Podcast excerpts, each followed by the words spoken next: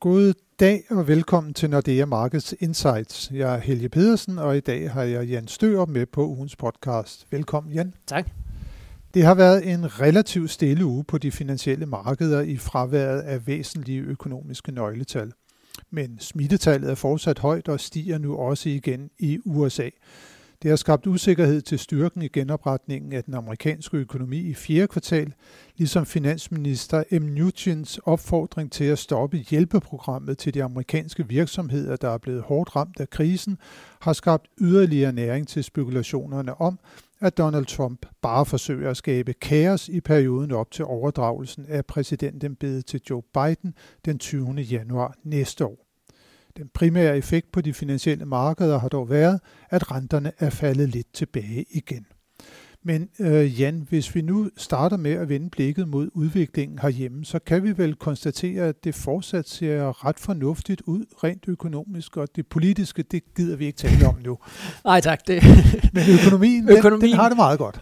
Ja, det, jo, om ikke andet så i hvert fald sammenlignet med mange andre lande, så, så klarer vi os faktisk rigtig fint. Øh, men altså, der er nok ikke nogen tvivl om, at, at fjerde kvartal, vi får en opbremsning i økonomien. Øh, det er i hvert fald det, som sådan, øh, de indikatorer, der er, der er tættest på det aktuelle, det er det, de peger på en opbremsning. Men, men igen, sammenlignet med mange andre steder, øh, hvor restriktionerne har været meget hårde, og der ligner det faktisk, at vi klarer sådan rimelig fornuftigt igennem. Men vi kan jo konstatere i hvert fald, at øh, jobmarkedet, det har det faktisk okay. I hvert fald når vi ser på de tal, vi har for beskæftigelsen. Den steg jo igen i september med cirka 10.000, og nu er der næsten kun 30.000 jobs, som der ikke er kommet tilbage af det, vi tabte under finans eller under coronakrisen. Ja. ja, og det har jo været en, en af de meget positive overraskelser under, under hele coronakrisen, at, at det ikke er gået hårdere ud over arbejdsmarkedet. Jeg mindes, øh, ikke med stolthed, men jeg mindes, at, vi, at jeg stod bag en prognose, øh, der da vi var inde i coronakrisen, der sagde, at, at vi, eller jeg frygtede, at arbejdsløsheden ville stige relativt kraftigt øh, hen mod slutningen af året, også fordi der vidste vi, at, øh, at de her lønkompensationsordninger udløber. Der var der bestemt en risiko for, at, at det vil føre til sådan en kraftig stigende ledighed. Det har det jo ikke gjort, i hvert fald ikke i, med de data, vi har indtil videre, og det, det er jo bestemt positivt, fordi det er jo noget, der er rigtig, rigtig vigtigt øh, sådan for både stemningen omkring økonomien, men jo også øh, i forhold til sådan aktivitetsniveauet, at, øh, at, øh, vi har den her øh, fornuftige beskæftigelse. Ja, hvis vi ser på sådan udviklingen i løbet af oktober måned, vi har jo ikke nogen sådan rigtige tal for det, men vi kan se på, hvor mange tilmeldte ledige der er på, på Jobnet, og øh, det ligger jo relativt konstant hen over oktober måned.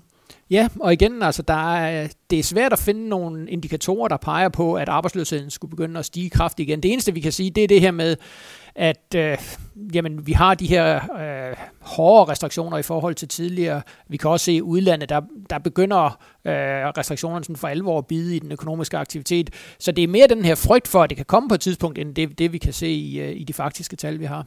Men så har vi vores feriepenge ja. som, er kommet, øh, som er kommet ud. Og de tal, som, som jeg i hvert fald har set på det, det er, at det faktisk er 50 milliarder, ja. som der nu er blevet udbetalt af de her potentielt 60 milliarder. Det er jo voldsomt stort, og så selvom der skal betales skat, så er det vel omkring en 30 milliarder, sådan cirka, som der er kommet ud i, øh, i danskernes hænder. Ja, og som vi ikke har kunne bruge i udlandet, øh, fordi der kan man sige, hvis, hvis det nu havde været normale tider, jamen, så er der nok mange, der havde tænkt, okay, feriepenge, det, det er lige med ferie, og ferie, det, kan man, øh, det tager man i udlandet, men det, det er jo ikke den tilfælde den her gang, øh, så vi har fået, og det er jo faktisk overraskende, at det er så mange milliarder, at man ligesom har valgt at, at hive ud af de her indefrosne feriepenge. Jeg tror også, det er mere, end man havde regnet med, eller måske håbet på inde i, øh, i Finansministeriet. Men det er bestemt noget af det, der har givet en god saltvandsindsprøjtning til, til dansk økonomi. Øh, også fordi de her penge, jamen, de er kommet i omløb øh, i den danske økonomi. Ja, for det kan vi jo også se fra de sådan kort transaktionsdata, som vi selv offentliggør, at der har været rigtig godt gang i de danske butikker, især her i løbet af oktober måned. Ja, og jeg så også en opgørelse fra Google, de, øh, de måler, hvor lang tid øh, folk bruger i butikkerne øh, som sådan en indikator for, hvordan det går med, med private økonomier. Der, der lå Danmark også rigtig, rigtig fint. Der var, der var stort set ikke nogen nedgang. Øh, selv her i, i de allerseneste, hvorimod for eksempel Frankrig og Italien, der var virkelig kraftige fald. Øh, fordi de jo virkelig mærker restriktionerne. Nu siger du, at vi bruger i butikkerne, det når vi står der med vores mobiltelefon, men en rigtig stor del af den fremgang, vi har set i handlen, har jo faktisk været via internet. Mm.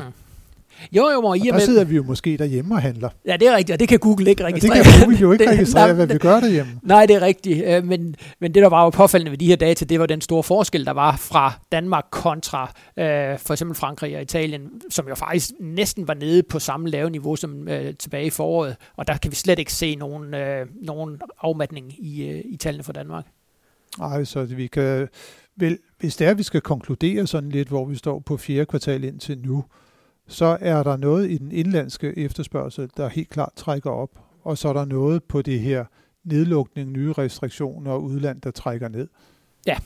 Og det... så er spørgsmålet, hvem, hvilke af de to kræfter, der er størst, fordi det er jo altså rigtig mange penge, der er kommet ud Jamen, helt... fra feriepengene. Måske er det nok til at sikre, at vi, vi ikke får en, en, en negativ udvikling, som mange andre lande vil gøre det. Ja, og det vil jo være rigtig, altså selv hvis vi bare kan klare os gennem med nulvækst i fjerde kvartal, vil det jo være rigtig, rigtig fint. Også fordi tredje kvartal var jo super stærkt, øh, så hvis vi bare kan holde det niveau i løbet af fjerde kvartal, jamen så, så er det absolut rigtig godt for dansk økonomi. Og så vil vi jo havne med en, øh, et fald i BNP i år på sådan omkring 4 procent, øh, så det vil være mindre end under finanskrisen, og jo langt, langt mindre end ja, stort set alle andre lande. Ja, fordi vi fik jo en vækst i tredje kvartal, der lå på lige knap 5 procent, og det var jo pænt. Og kigger man sådan på, hvor meget dansk økonomi har indhentet, så mangler vi vel kun sådan cirka 4 procentpoint, så der er måske en mulighed for, at vi i løbet af allerede næste år kan vende tilbage til før covid-19-niveauet øh, i dansk økonomi også, som vi, vi faktisk ser flere og flere lande, der har mulighed for. Jamen, det synes jeg da bestemt, der er et begrundet håb om. Øh, men igen, så det, det er selvfølgelig meget afhængigt af, at vi får den her vaccine mod øh, covid-19, og der tyder øh, de meldinger, vi får, det tyder jo heldigvis på, at det kan gå rigtig stærkt. Nu så jeg, at man var ude med udtalelser fra EU-systemet om, at man kan begynde, eller man vil få godkendt øh, et par af de her øh, vaccinationer allerede inden jul, og så kan det jo lige pludselig gå rigtig stærkt. Øh, så selvfølgelig kan der kan der komme noget afmatning hen over julen, måske ind i januar, men hvis vi sådan for alvor begynder at få noget optimisme omkring, at nu begynder folk at blive vaccineret, vi kan se, at det virker, smittetallene falder, jamen så kan det jo gå rigtig, rigtig stærkt. Og der synes jeg, jeg, synes, jeg var meget opmuntret over de tredje kvartalstal, vi fik øh, for BNP, for det, vi, jeg synes, det viste virkelig, hvor meget underliggende styrke der er i dansk økonomi. At lige så snart, at vi fik mulighed for at bruge penge, lige så snart, at coronarestriktionerne blev fjernet, jamen så, så, var der, så gik det rigtig stærkt igen, og det, det tror jeg også kommer til at ske i 21. Og det, som du siger med, at det kunne gå rigtig stærkt igen. Et sted i dansk økonomi, hvor det er gået rigtig stærkt, faktisk hele tiden, må man sige, også til overraskelse for os i hvert fald i begyndelsen af coronakrisen, det er boligmarkedet. Det er jo nærmest gået helt amok. Jamen det er det. Er det. det er, ja, det er nok noget af det, som jeg vil huske den her krise allermest for. Det var den overraskende udvikling på boligmarkedet.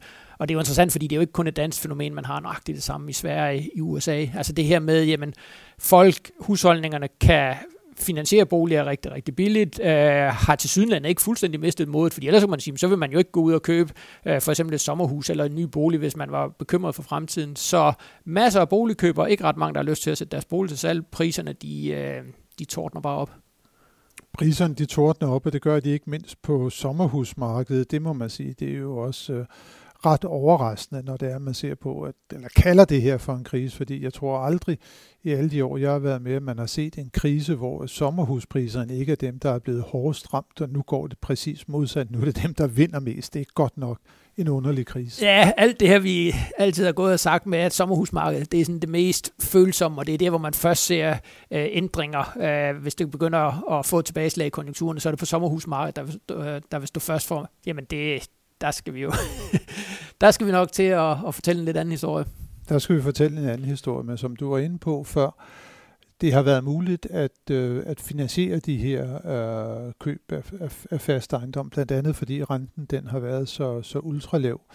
Vi er lige kommet med en ny prognose, hvor vi siger, at nu skal renterne begynde at køre lidt op. Nu er de så kørt lidt ned igen, men, men hvad skal vi egentlig tro om, om renteudviklingen? Vil den øh, fortsat være, så den understøtter boligmarkedet? Eller? Ja, men det vil den, for i hele træskolængder, så vil det stadigvæk være tale om en meget lav rente. Øh, og hvis vi kigger, altså de korte renter, dem der meget bliver styret af centralbanker, jeg tror ikke, de skal ikke noget over de næste par år, fordi altså, der er jo ikke nogen, der tror på, at den europæiske centralbank vil gå ud og sætte renten op. Øh, inden for ja, en overskuelig fremtid. Men vi tror faktisk, at de lange renter begynder at køre lidt højere.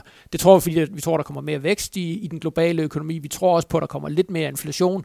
Og så tror vi faktisk også på, at centralbankerne på et eller andet tidspunkt begynder at signalere, at det her med de her meget, meget store opkøbsprogrammer, de har iværksat lige nu, at på et eller andet tidspunkt, så skal de også begynde at måske ikke udfases fuldstændig, men måske begynder at nedtrappes lidt. Om ikke andet, så vil forventningerne om, at der kommer nogle udmeldinger fra centralbanken, så tror vi faktisk, at det vil være med til ligesom at, at presse de lange renter lidt højere. Men, men det sidder du og siger nu her, men vi har også et rentemøde i ECB om øh, tre uger. Ja. Så er det overstået, og der har vi en forventning om, at man faktisk vil øge opkøbsprogrammet. Nu snakker du om, at man vil udfase det. Ja, men det, det er rigtigt. Øh, men, øh, men så det må vel være noget, der har lange udsigter. Jo, men altså, jeg tror, det kommer ind i 21, fordi, men det er også det, der på de finansielle markeder, at det er jo rigtig meget forventninger, der, der styrer, øh, hvordan renterne skal være. Og der er jo meget store forventninger til, hvad den europæiske centralbank hiver op af hatten øh, her, når de mødes i midten af december. Altså, der er virkelig lagt op til kæmpe julegaver fra dem. Meget stor udvidelse af deres opkøbsprogram. Men vi kan også bare se, altså, det er allerede indpriset, så de renteniveauer, vi har i dag for de lange renter, jamen, de regner allerede med, at det kommer. Øh, og så begynder man med det samme at kigge, hvad kommer så næste gang? Og der tror jeg altså, når vi har fået lempelserne i december, så tror jeg, øh, at man vil, det næste, man vil begynde at spekulere i, det er, hvornår begynder de at udfase det her. Men det er jo rigtigt, altså den europæiske centralbank vil formentlig sige, at gennem hele 2021, øh, der vil de købe stort set alt, hvad der bliver nyudstedt fra, fra landene, selvom de jo kommer til at køre med dundrende underskud på, på statsbudgetterne over hele Europa. Så boligejerne skal ikke frygte noget sådan lige her nu. Nej, altså det er, det er kun for sådan nogen som mig, der, der meget holder øje med de her renter og laver prognoser, der vil sige, at der, der, er, der er en, en, en stigning ind i 2021, men for den helt almindelige boligejer, jamen, så vil det jo trods alt være i småtingsafdelingen. Udover at du holder øje med renten, Jan, så holder du også øje med den danske krone. Den er blevet svækket lidt på det seneste. Ja. Øh, hvad, hvad ligger bag der? Det er formentlig noget kommercielt flow, der ligger bagved, så der er ikke sådan nogen fundamentale ændringer. Øh, men det er rigtigt. Øh, der er bestemt ikke udsigt til, at Nationalbanken vil gøre noget selvstændigt. Øh, så de lige nu, sådan, ligner lige nu, jamen, der vil de bare følge, hvad, hvad man gør i den europæiske centralbank. Vi har jo ikke de her opkøbsprogrammer, øh, men hvis der kommer en renteændring fra den europæiske centralbank, enten den ene retning eller den anden retning, sådan som det ligger lige nu, jamen, så vil man bare følge en til en. Hvis vi nu leger med tanken om, at ECB, ud over at man øger opkøbsprogrammet, pandemiprogrammet på møde i december, også beslutter sig for at stille billigere likviditet til rådighed for de europæiske virksomheder, så betyder det vel noget på renteforskellen mellem euroområdet og Danmark. Jamen det gør det, og det er jo fordi, at Nationalbanken, og jeg synes, det er sådan lidt overraskende, ikke har valgt at ligesom kopiere den del af pengepolitikken hos den europæiske centralbank. Et af de vigtigste instrumenter for den europæiske centralbank, det er jo de her store likviditetstildelinger, hvor de jo tilbyder øh, likviditet til banksektoren meget, meget billigt. Øh, og det gør Nationalbanken altså ikke på samme måde herhjemme, og det kan vi, vi kan se det i de kort, helt kort renter, altså de kort, for eksempel noget Kyber 3 ligger markant højere end de tilsvarende euroområde. Ja, i Danmark. I Danmark, ja. Og det er simpelthen et udtryk for, at der er, der er ikke den samme mængde likviditet i det danske system, som der er i, øh, i euroområdet. Så det, og det, det koster på renten. Det skulle vel alt andet lige så være med til at styrke kronen. Ja, det, det, det burde det, men ikke nok til, at det ligesom kræver en, øh, en renteændring fra Nationalbanken. I hvert fald ikke sådan, som det ser ud lige nu. Ikke som det ser ud lige nu, siger du, og hvis vi ellers så bare tager udgangspunkt i lige nu og kigger lidt fremad i næste uge, så må vi sige, at der kommer faktisk nogle øh, rigtig vigtige nøgletal. For det er i næste uge, at de såkaldte PMI'er, de bliver offentliggjort, og dem er jo øh, nogle af de øh, tal, som vi følger aller, allermest nøje med, ikke mindst for øh, euroområdet, og det er altså allerede på mandag, at de kommer. Og derudover er der også et interessant rentemøde i Sverige. Svensk økonomi har også klaret sig bedre end øh, hvad man kunne frygte tidligere, men vores forventning er altså ikke desto mindre også, at Riksbanken vil undlade at gøre noget ved renten eller pengepolitikken i det hele taget. Men det bliver spændende, Jan, hvad der kommer til at ske i næste uge. Tak for nu. Og tak til alle jer, som har lyttet med. Det håber vi også, at I vil gøre, når vi er tilbage igen i næste uge med analyser og vurderinger af de finansielle markeder. Thank you.